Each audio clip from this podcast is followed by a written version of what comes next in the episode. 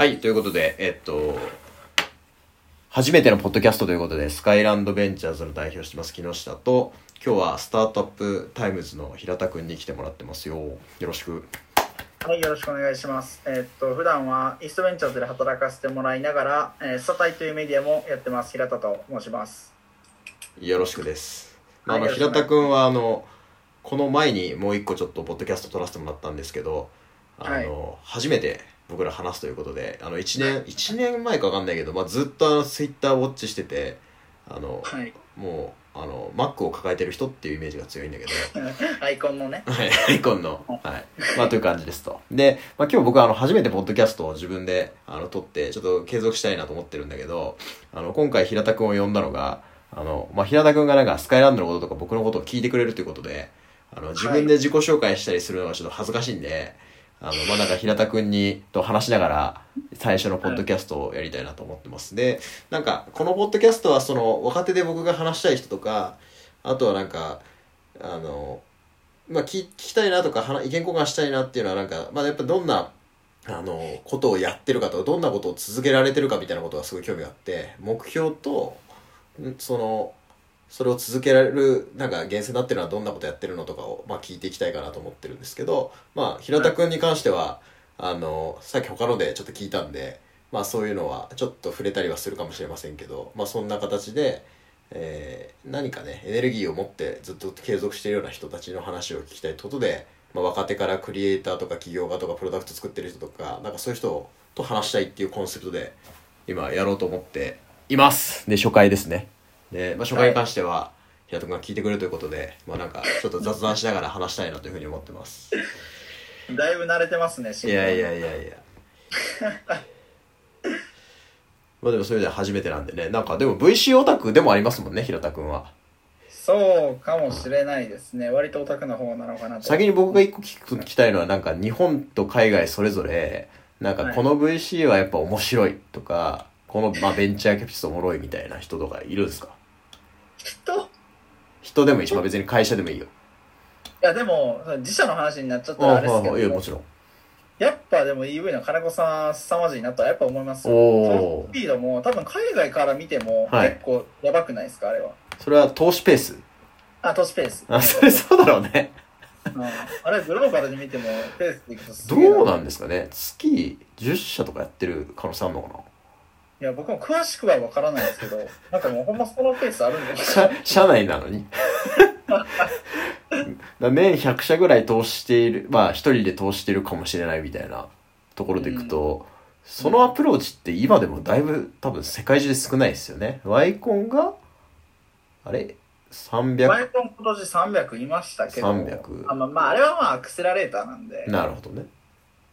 個別のベンチャーキャピタリストでっていう、ね、アクセルとか、アンドリップンとかその辺のその活動的と言われるような VC を見ても、やっぱりそのなんでしょうね、四半期に2、30とかだったりすると思うんで、クランチベースで見る限り、もう金子さんグローバルやなっていう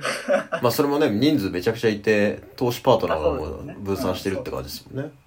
確かに。じゃあその投資ペース、海外はいますか？海外はね、最近ちょっとそのスタタイが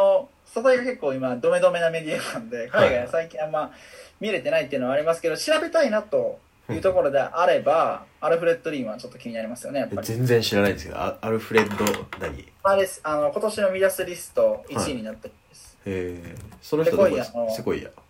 ア。ナンバー2かな、多分。ローロフ・ボサっていう、YouTube とかに投資した、元ペイパルの CFO をやってた、ペイパルマフィアの人が多分、セコイアの今のトップ的な人で、どっちなの、多分アルフレッド・リンが多分ナンバー2的な感じだと思う。この人か。この人が今年、これまで3年連続セコイアチャイナのニール・シェンっていう人が受賞してたんですけど、今年4年連続ならずそのアルフレッド・リンが1位受賞したってので、ちょっとあんまり僕知らな、彼のことを知らないので、彼の過去の投資とかちょっと調べてみたいなとは最近思ってます。へえ、知ってるね。いや絞り出した感じです。いや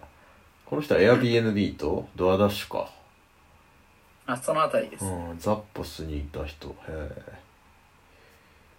はーん、なるほど。会社が Airbnb に最初にコミットがいた時に一緒と会長をするんだ。はあ、やっぱりタレントがいますね。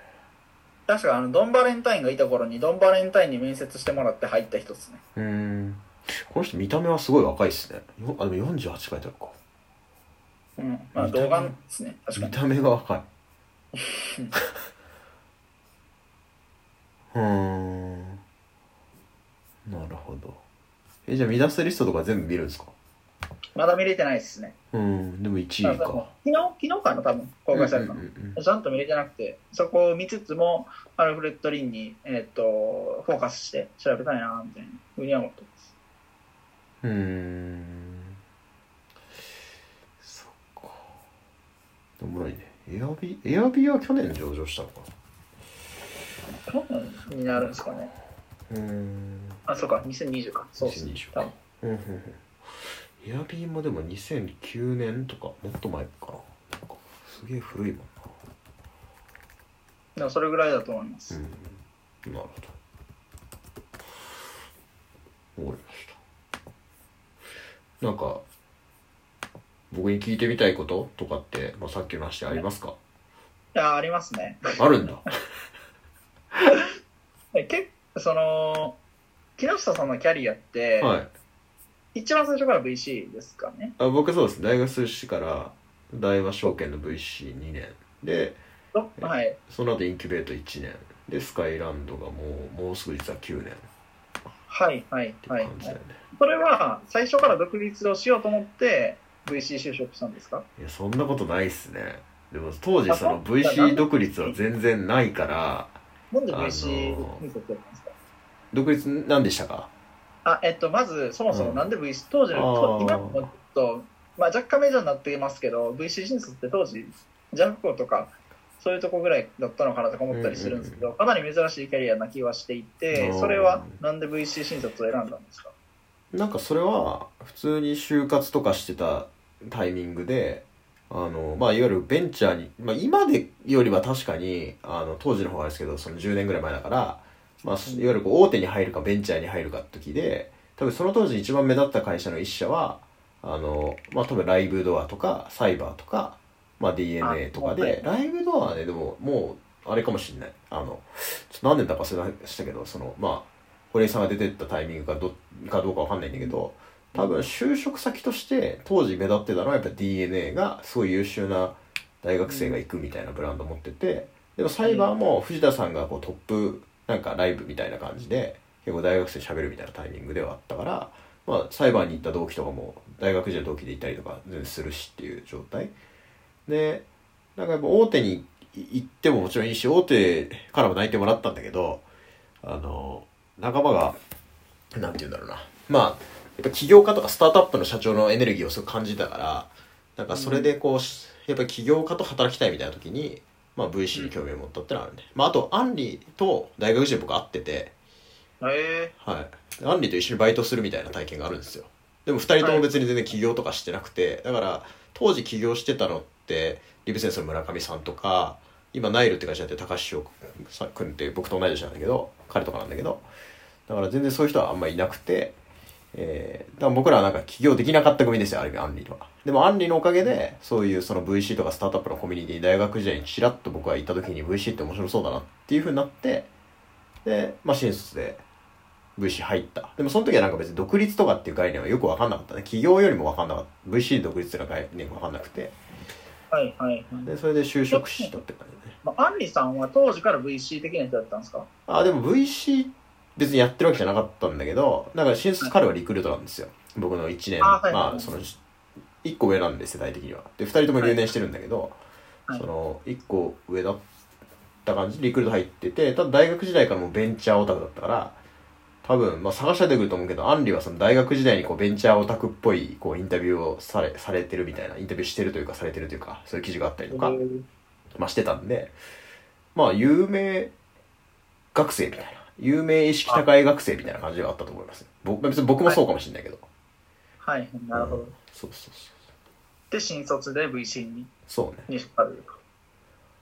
で、なんか2年ぐらい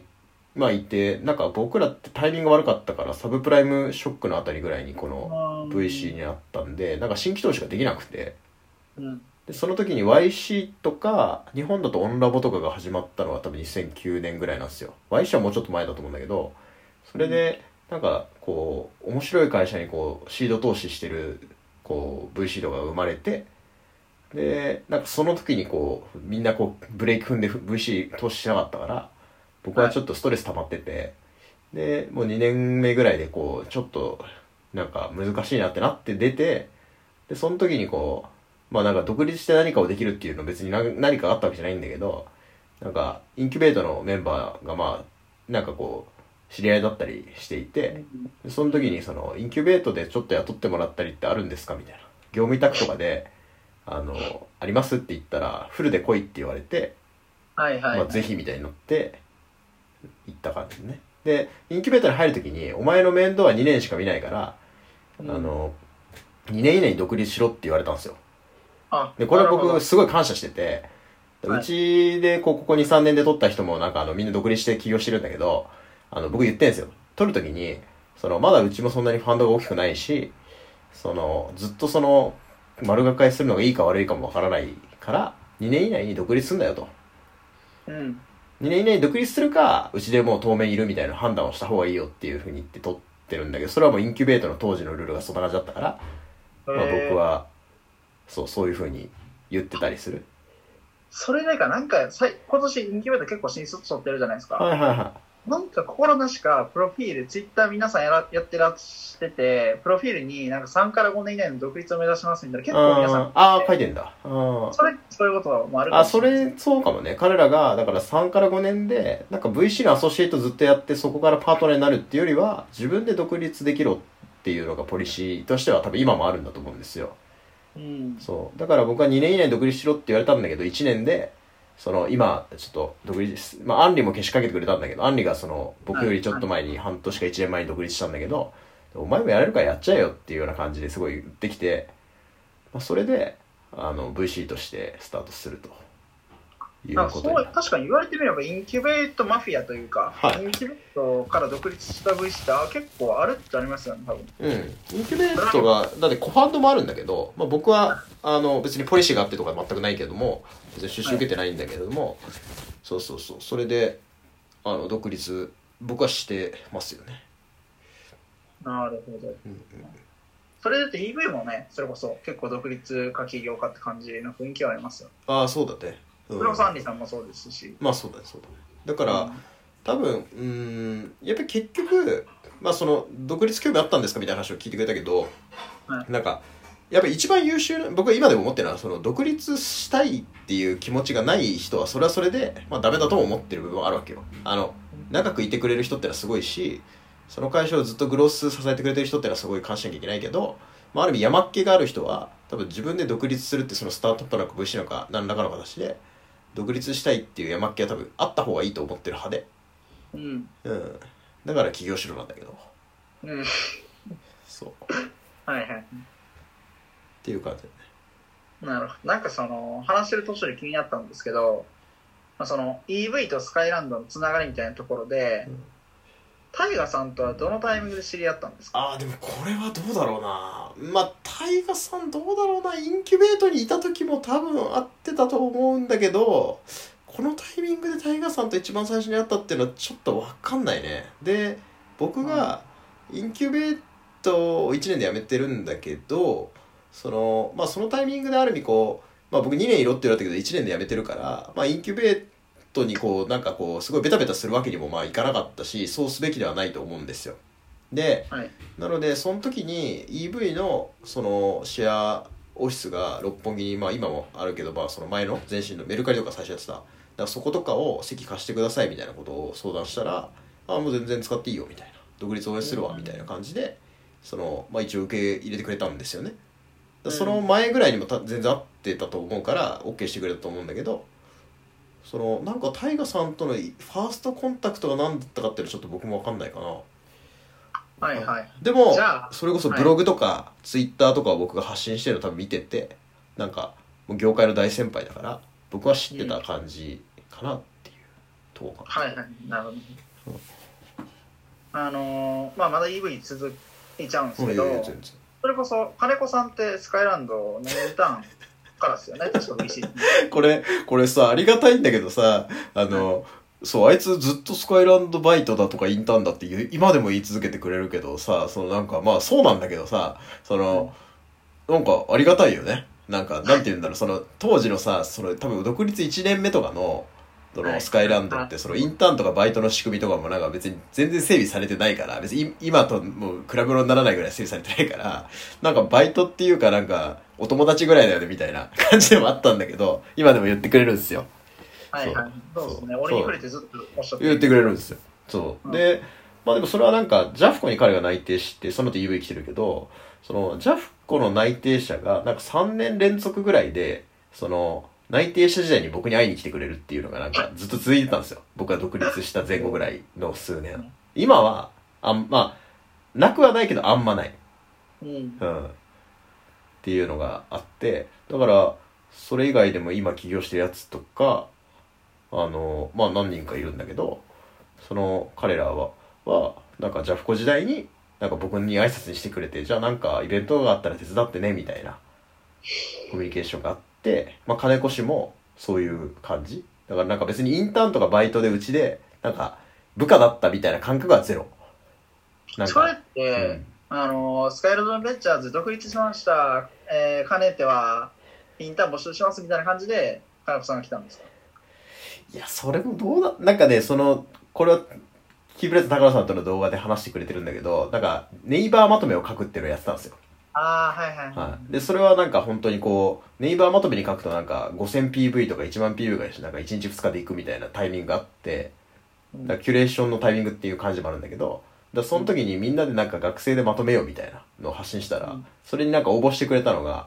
まあ、金子氏で。そう。っていう感じだね。あ、じゃあスカイランドのインターンっていう感じどうだったのかな、僕覚えてないんですよ実は。そんなにこう、うちのインターンだよみたいな感じだったかって覚えてなくて、ただなんかね、最近でも言われたことあった気がするんだけど、僕出資者のいわゆるこうなんかイベント、出資者向けイベントとかにも当日スタッフで来てみたいな感じで、まあベクトルの社長とかがいる会に、僕金子をなんかたまたま彼って関西の大学だったから。なんかたまたま東京にいたからなんかね、ちょっと当日スタッフやってよみたいな感じで呼んだことあるんですよ。呼んだことあるって一回だけなんだけど、うん、で、いやそんな出社の会とかに呼んでくれるんだって言って、なんかたまにこう感謝してくれるっていうか、そうで実際まあその出社情報って貴重な情報だから、まあそんなとこに普通なんか何にもない人を呼ばないじゃないですか。でも僕別にそういうのあんまり気にしないタイプだから、なんかその人がすげえ失礼とかじゃなければ。なんか手伝ってみたいな話だったりとか、まあ、興味あるんだったら来たらいいよっていう、まあ、ところがあって、まあ、金子さんをね呼んだんですよ。じゃあ始まりはなんかその VC インターンっていうよりはなんかスタートアップ好きのなんか面白そうな学生来いやみたいな感じだったんですかね。いや、そうだと思ってるんだけど、でもそう金子氏はそうやって言ってくれるのはまあなんかありがたいなというふうに思ってますね僕は。だから金子さんの発言だけ聞いてる身とすれば、はい、スカイランドで武者修行していやそんなことはそんな僕は金子さんに何かを教えたらね、こんな大層な今一番勢いのある VC の人をなんか指導したことはないです。ああ、なるほど、面白いです。そうです。どれぐらいいらっしゃったんですか金子さん。いや、でもそれもよくわかんないです。それも本当に覚えてないです。それは僕が忘れっぽいからかもしれないけれども、そんなにそういう感じじゃないと思います。そう、今ってじゃそういう感じでなんか囲うじゃないですけど、今って割と面白い、スタートアップ好きの学生みたいなのってスカイランド何人かいらっしゃったりするんですか。あー、なんかね今候補生いますね。それ詳しく聞きたいですね。候補生。あ、でもアソシエイトの候補生ってことですか。そうだね。今アソシエイトとかインターンってうち、まあ別になしにしたわけじゃないんだけど、ちょうど今はいないんだけど、その3月ぐらいから僕プロダクトアンと毎日見るっていうのやってるんだけども、それのコミュニティみたいなのがちょっとあるんですよ。別にそんなにいっぱい人はいないんだけど。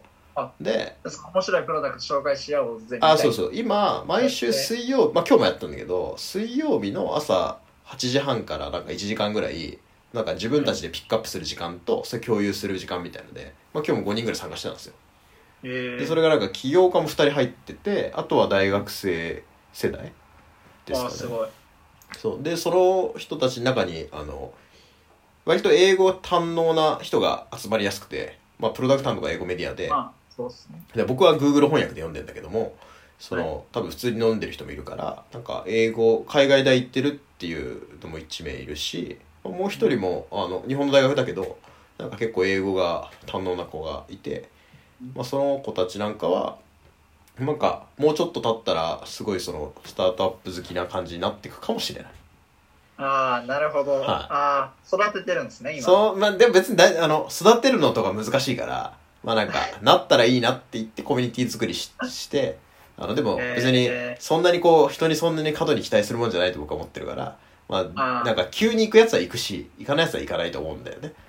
だからただその間口をちょっとでも持っといたらいいというのと、自分のまあ時間とか使える部分でそういうのを今やってて、そこのその周辺とかにいる人はなんか個人的に期待してるけどね。いやめちゃくちゃすごいですよね。そのまあ木下さん自身は育ててるつもりないとかおっしゃっても、まあ、育てるとはまあちょっと違うかもしれないですけど、それこそ間口を広げるでいうと、僕そのこの会話に入ったのも僕自身は1年ちょうど1年前ぐらいで、だからまあこの業界では全然新参者ではあるんですけど、3年前ぐらいとかの、はいはい、僕はただの私立文系大学生、はいはい、サークルでチャラチャラしてた大学生でしたけど、うん、当時でもハッシュタグ起業しろ見たことありましたからそれお笑い、ね、だから間口を広げるっていう意味では、だから当時の僕レベルで考えると本当に一般大学生まで届いてるんで、起業しろが。そうか、今届いてるのかな。届いてると思いますよ。うん、スカイランドベンチャーズは知らないかもしれないですけど、起業しろおじさんがいるわいやそれすごいよな、やっぱり。いやマジですごいと思いますよそれは、うん、そうね、うん、確かまさか当時なんか見かけてたハッシュタグの人とまさかね今日こうやって喋るなんてどうかと思ってもなかったんで、すごい。だから最初なんかその一番最初この録音が始まるときに継続がどうとかおっしゃってましたけど、うんうん、一番継続されてるの木下さんだなと思ったりもしますけどね。そういう。あ、そう。まあでも起業しろではあるよね。だから僕は本当に別にこう若手だろうがベテランだろうがみんな起業した方がいいと思うし、うん、だからそれは思うよね。だからあとは起業のきっかけを作ってるからなんか僕らはその投資としてもらえてるっていう風な感じだと。まあ EV も多分そうだと思うんですよ。同じようなステージにも投資してるし、そう、だから。なんか会社作るきっかけに、まあ、クラスターとかはスタタイでもね取り上げてくれてたけど、なんか明確になんか会社作る1年ぐらい前からずっと起業した方がいいっていう僕がそうですよね、こう言い続けたっていうか呪いをかけたというかそうそうそうそう。でもぐらいのクラスターが僕1号ファンドに3年ぐらいの期間で投資したんだけども、まあ、その最後の方の投資なんですが、やっぱりこうクラスターみたいな投資、当時最近はうまくいってるんだけど、別にここ1年ぐらいまではなんかずっと注目の VR スタートアップみたいな感じだったけど、まあ苦労はしてたと思うんだけども、それでも、うん、なんて言うんだろうね、やっぱこうホームラン行ってほしいが、なんか、まあ、とにかくこういう人を支援できると最高だよねっていう、やっぱりこうシンボリックな投資先ではあって、うんうんまあ、応援してますよね。いやだってクラスターさん、ほんまに加藤さんも木下さんのおかげで起業したっていうのを何回も言ってくれるよね。ありがたいけどね。こんな話と似ててすごい、うん、木下さんに感謝するみたいなのがすげえ伝わってきたんで、うん、すごいなと思って、やっぱそこのきっかけ作りができるかどうかっていうのはね、なんかやっぱり大事にしたい概念ですよね。いやすごいですね。でもなんかだから僕はその間口広げるみたいな活動を、うん、傍からですけど見てて、うん、まあその温かい人というか優しい人というか、なんていうんですかね、喋りやすい、うん、一番最初にファーストコンタクト取りやすいキャピタリストというかだと思ってるんですけど、加藤さんはなんか木下さんのこと怖いっておっしゃって木下さん怖い要素あるんかなみたいな思ったりするんですか。ああ、どうなんですかね。なんかうん、でもツイッターよりも話すとなんかドライスでとかいう感じとかは言われる。でそれは僕はコミュ障なんでそういやなんかいやなんかその言うてやっぱりこううまくないとは思うんで、なんかそれによってこう怖く思う人もいると思いますよ。まああとはもう僕もねおっさんになってきてるんで、多分みんな多分 VC やってる30なんか5歳とか40歳とかっていうと、どんどんどんどん多分年齢が上がれば上がるほど、VC っていうかベンチャー投資やってる50歳とかなんかそれだけでちょっと怖いじゃないですか。まあ確かに。うん、で、怖いっていうかなんか怪しい。しかもその世界、企業とかは当時それこそ加藤さんは知らなかったみたいなんで、うん、それは怖い。そうそうそう。だからそういうのもあると思いますよ。確かに。だから若い人が投資をやった方がいいなとも思うしね。うん、僕は生涯 VC やりますけど、でも、はい、そうそうそう。若い人がなんかね、そうそう、どんどん同世代をこう、まあ起業しろしてほしいしっていうふうには思いますよね。そういやすごいな。いやいや。なんかね、その木下さん覚えてるかわかんないんですけど、1年前ぐらい僕が EV に入社させていただいたのがちょうど去年の3月1日。なんですけど、3月2日か3日ぐらいに木下さんが僕に DM くださったんですよ。覚えてないっすね。でなんて EV 入ったのみたいな。いや違います。だって当時僕は EV 入ってることは多分 EV の人以外してなかったんで、どうも木下です、江田さんって何されてる、どこから働いてる方なんですかって確か来て、おで昨日おとといからちょうど EV で働かせてもらってますって言ったら、うん終わりました。いや、それね、僕のたまにあるやつですね。多分興味持ったんだけど、別にその返答が嫌いだったとかじゃなくて、なんか気になって、とりあえずそうちょっとつばつけてみて。いや、僕はなんていうのこう興味を持ったら行動するけど、冷めやすいんで、なんか忘れちゃってる時いっぱいあるんで。でも平田くんずっと気になってたけどね、もちろんこの1年間とかっていう意味で、はい、あそうなんですね。だからなんか当時あれは、まあ、だから多分そのとりあえず興味持っての DM なんかなって 80% ぐらい思ったんですけど、うん、その EV 入って多分ほんまに次の日とかやったんで、もうすぐ仮にこれスカイランドベンチャーズ興味ないですかみたいな話しちゃったら、うん、これものすごいタイミングやなみたいな思いながら、なるほどね思いながら仕事してました。いや、なんか、あんまり僕に一つ一つの行動に意味あったんですかって言われたら、大体そんななんか、直感的な人間なんで、ないです。で、別にもしかしたらその話途中だったんですけど、みたいなのあっても、うん、なんか、あんまり気にしすぎないでほしいです。あ、謎が解けました。それもずっと聞きたかったんで。おもろいな。だからそのタイガさんとだから初めてお会いした時東京に来て、だから僕がタイガさんとズームだけで面談してもらったので、だから初めて東京行った時になんか広瀬さん、そのなんていうんですかね、やっぱりそのキャピタリストこういう人がいるよみたいな話を最初してくださって、広瀬と会ったことあんのみたいな言われた、その時だからいやなんか広瀬さんこうこうこうで DM 来たんですけど無視されてっていうふうに返事しまし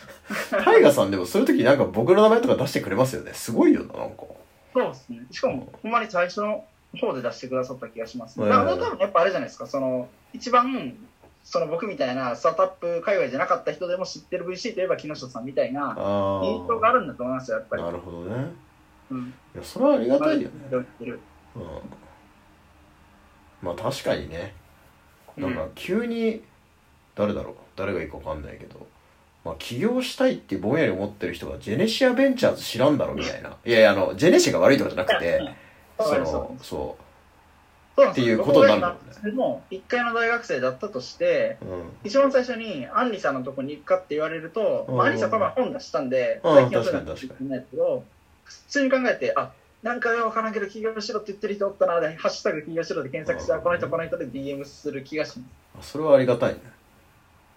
うん、しかも DM 全部返しますみたいな書いてるじゃないですか。でもそれはあるかも。俺今でも別にそのなんか多分うちがもっと組織的にやってたら正直俺が会わなくてもいいよねって人にも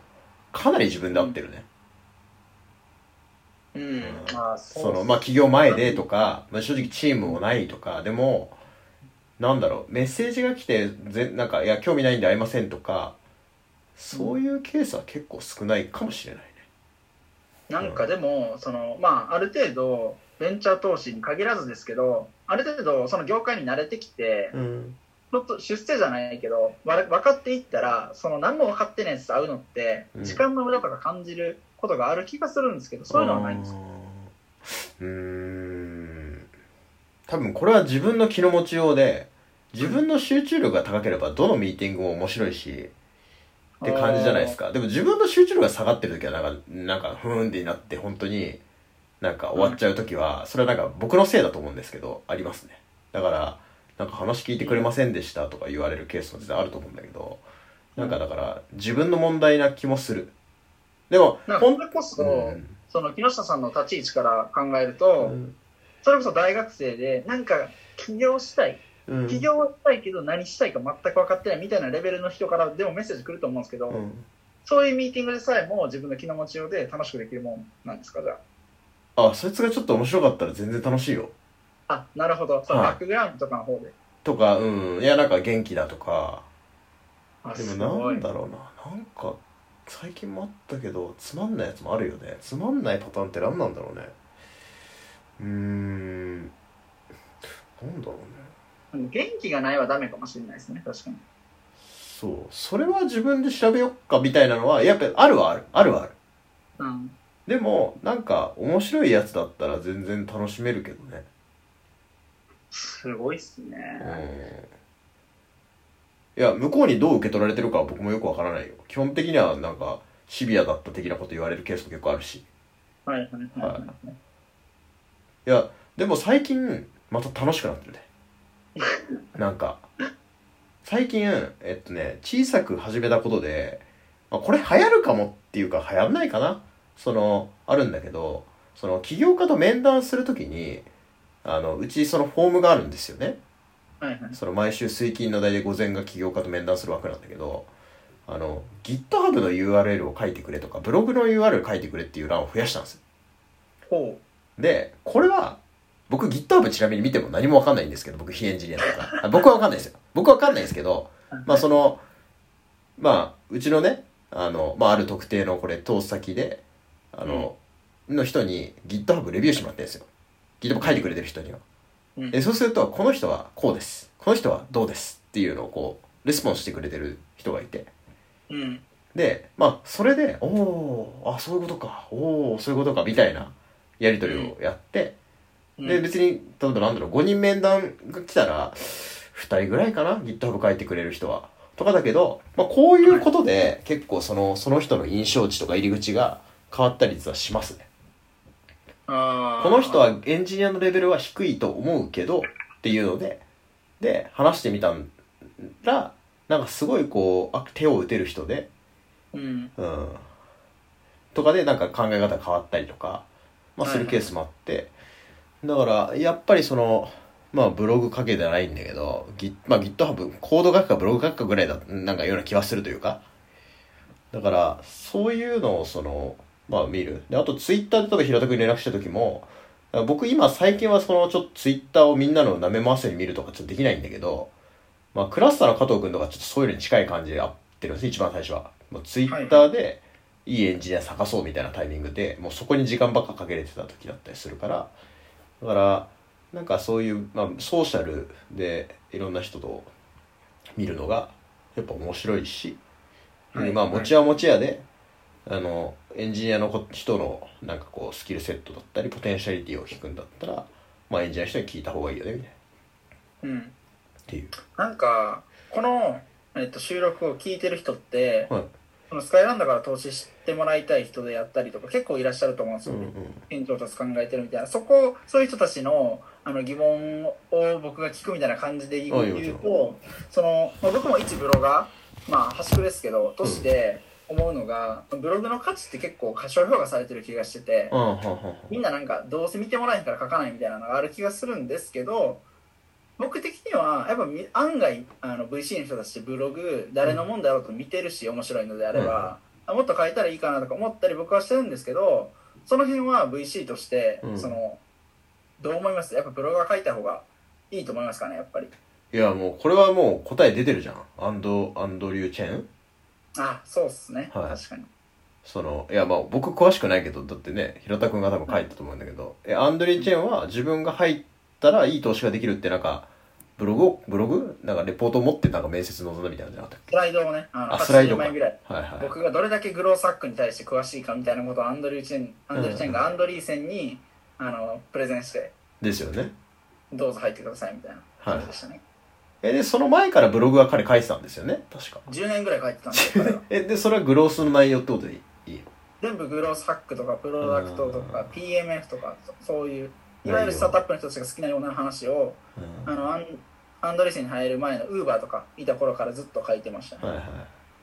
ら僕結構これ面白いと思っててちょっとネットっぽい話をなんかどっちかしたいんだけどその、うん、今2021年じゃないですか。そのヤフーとかグーグルって1990何年とかなんですよね。90年後半ぐらいに始まってて20何だったら5年近くインターネットが経ってると思うんですよね。なんだけど今更ブログ書けたと思うし、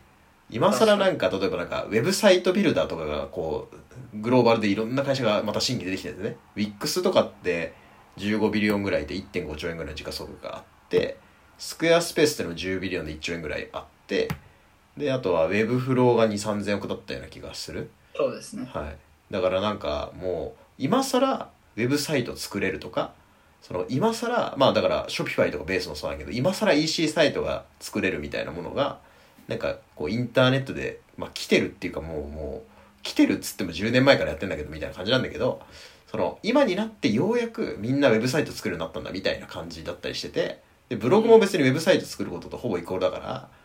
うん、だからなんかねこんだけ Twitter、Facebook 広がってきたけど今更ブログ書いてるよははみたいな感じもするっていうか、うんうん、でそれがやっぱ読まれるよね。その PV とか別に全然出なくても読まれてるから、うんうん、驚きのことに。そうっすね、やっぱブログ書いてる人って本物って感じがするんですよね。やっぱ長文書くってすごいそれすごいね。僕はだからその石ころさんを今イメージして言ったんですけど、石ころさんなんかものすごいじゃないですか、熱量が 2C サービスのブログ。なるほどね。あんな書ける人が果たして業界に何人いるだろうかみたいな、まあ、もちろんその文章を書くのが上手い人ってもあるとは思いますけど、うんうんうん、ブログ書ける人マジですごいなと思いますね。なる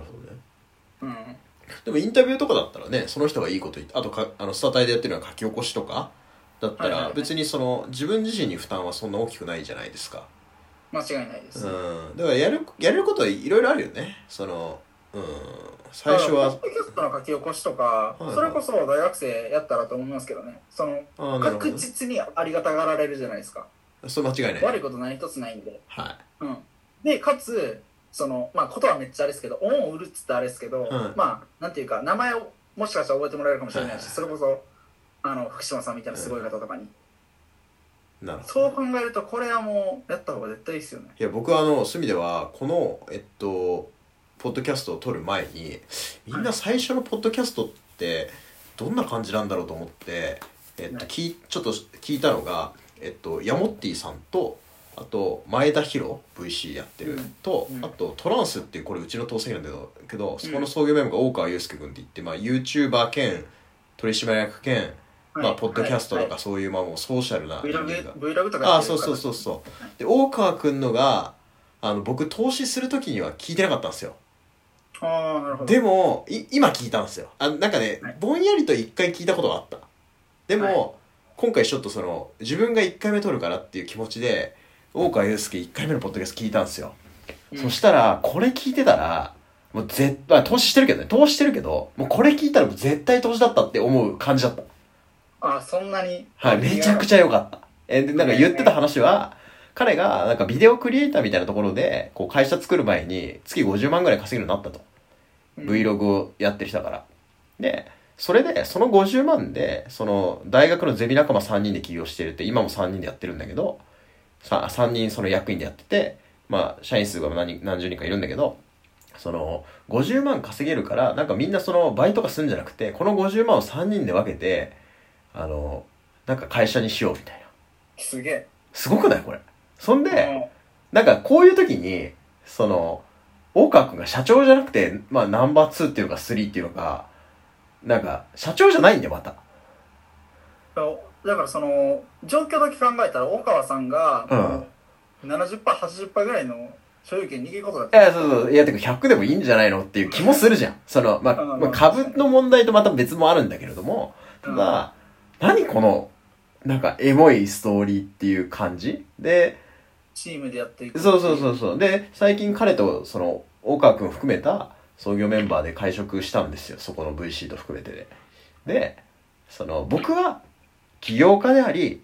YouTuber っていうかインフルエンサーみたいなことをやっていて、あくまで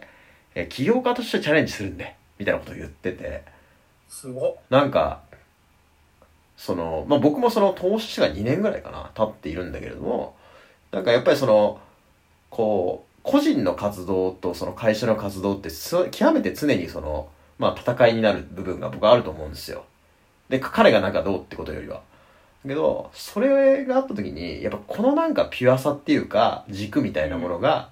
なんか全く色褪せない大川くんってのはすごいなっていうふうに、まあ、思った正直で、それのなんかこう源泉になるポッドキャストがあって、で僕その投資前っていうか、なんだったらその社長にが、まあ、もちろん窓口だったりするんだけどに会う前にそれ聞いてたら、もうどうしてできんのっていうところからミーティング始まった気がしていて、でそれを僕はだからポッドキャストってあんまり聞く文化が自分にはなかったから、まあ、3年ぐらいか2年ぐらいか3年ぐらい見逃してますよね。まあでも投資できてよかったっすねそれいや本当ですよね。だからこうなんですかね、今有望な会社が、まあブログでもそうだしポッドキャストとかで何かすごいその、何かこの人は例えば信用できるなとか、この人はなんかそのスケール感を感じるとかみたいなことを実は言ってる可能性があって、でも別にその割とそのみんななんて言うんだろうな、こう見逃してるっていうかね。だっていいポッドキャスト配信してるからってうちになんかいくらいくら通させろとか、まあ通させろとか、まあ、通させてくださいでもいいんだけど、なんかそのそういう会話になるなんてまあないじゃないですか。うん。うわー、俺それ考えたら今までめっちゃ適当に放送してきたな1回目のやつだけ何回か撮る20回ぐらい適当に出しちゃったな。いやいやいや、だから本当にこの初めてのポッドキャストとか、まあ多分1本目の例えば YouTube やる時に1本目とか、まあ、ブログも1本目とか、なんか結構実はそのちょっと拙い感じだ、まあ、今回のやつも拙いと思うしとかなんだけどその実は1個目のなんかホニャララはやっぱりこう良くて、それが続いてる人だから、その大川くんとかも、はい、なんか7,80 本かな、なんか結構コンテンツ配信してるからその彼も、うん、っていうのでね、だから大川くんともちょっとコラボを狙いたいなというのがあって、全然受けてくれるタイプの人なんだけどはい、そういやちょっとナイスガイすぎて、はい、ちょっといつ打診しようかなみたいな。うん、気持ちではあるんだけどね。僕も聞いてみよう。うちにそれあれですよね、ポッドキャストで聞けるんですよね。ある、うん、Spotify か多分 Apple ポッドキャストであって、とにかくだからちょっとね、これ僕自分がポッドキャスト配信、まあこうやって平田くんに協力してもらってるの感謝してるんだけども、自分がやっぱりやると変わることって多いじゃないですか。やってみると分かんないっていうかで、うん、ポッドキャストを1本目撮ろうってなっただけで、なんか集中力持って1本目見たんですよね、見たで聞いたから、うん、だから僕はそのみんなの初めてのポッドキャスト聞きまくろうかなと思ってますね。ああなるほどね、はい、ああ慣れきった10回目20回目じゃなくて、いやじゃなくてそのもうなんか型が固まりきったじゃなくて、そうでも思いが本物ですもんね、そこに出る。いやそうなんだよ、大川雄介がちょっとかっこよすぎて遠すきながら泣いたすごいっすねそれ。いや本当に、うん、だからそういうなんかね、こうソーシャルをやっている人に僕はやっぱり投資したいなっていうのを、うちのミッションにもそういう言葉があるんですけど、ソーシャルから天才を探せ的な言葉があるんですけど、そのまあクラスターも加藤君はブログとかツイッターでやってたのを見て話に行ってるんだけど、だからやっぱりなんか投資する人の中にはそのソーシャルをやってきたり、ソーシャルネイティブな人に僕はまあ投資したいですけどね。うん、はい、なるほど。まあでも動画ネイティブっていうか、まあ、そういう感じじゃないですか、今だったらとかってこと。大川さんが大川さんそうだね、動画ネイティブってでも案外レアっすよね。まあそうかもね。いない見てる側、消費してる側多いですけど、作ってる側はやっぱレアだなと思いますね。でも YouTuber で起業、なんか高校時代 YouTuber やってて起業しますとかって来た人とかいるけどね。投資してる会社はそんなないと思うが、うんうん、いるはいますよやっぱり。高校時代 YouTube やってましたパターン。まあでもなんかそれ思い出したというかあれなんで連想したんですけど。でも僕今 パッと思いつくその人は、はい、そのコンテンツなんか消しちゃってて、消さないでくださいよみたいな感じもしてる。最近なんか YouTuber のYouTuber がファンド始められたからちょいちょいあります、ね。ああ、それはiFund 以外のもう iFund ですし、海外だったらもう18歳ぐらいとかとかしますよね。いやそれはなんかねもっとやってほしいですけどね。いろんなところで。うん。うん、確かにそうですね。そうだ。まあでもなんかだからやっぱりポッドキャスト含めたメディアをこうそうねだから、まあ、今更だけだしちょっとまだここクラブハウスの後で知名度上がってきたけどあれオフトピックじゃなくてなんだっけスタイフっすか。あれオフトピックで合ってるっけ宮武さんたちの。ああはいはいはい。そうあれもねあれをずっとやり続けてたけど多分まあ僕宮武さんのツイートって面白いなってずっと眺めてたけどでもなんか話しましょうとか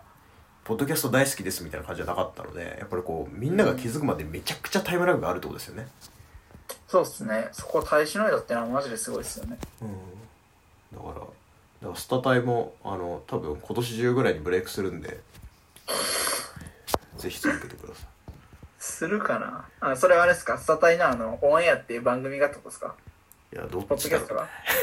どっちだろうね。スタタイがまず有名になるんじゃない。まあ、もう有名かもしれないけど。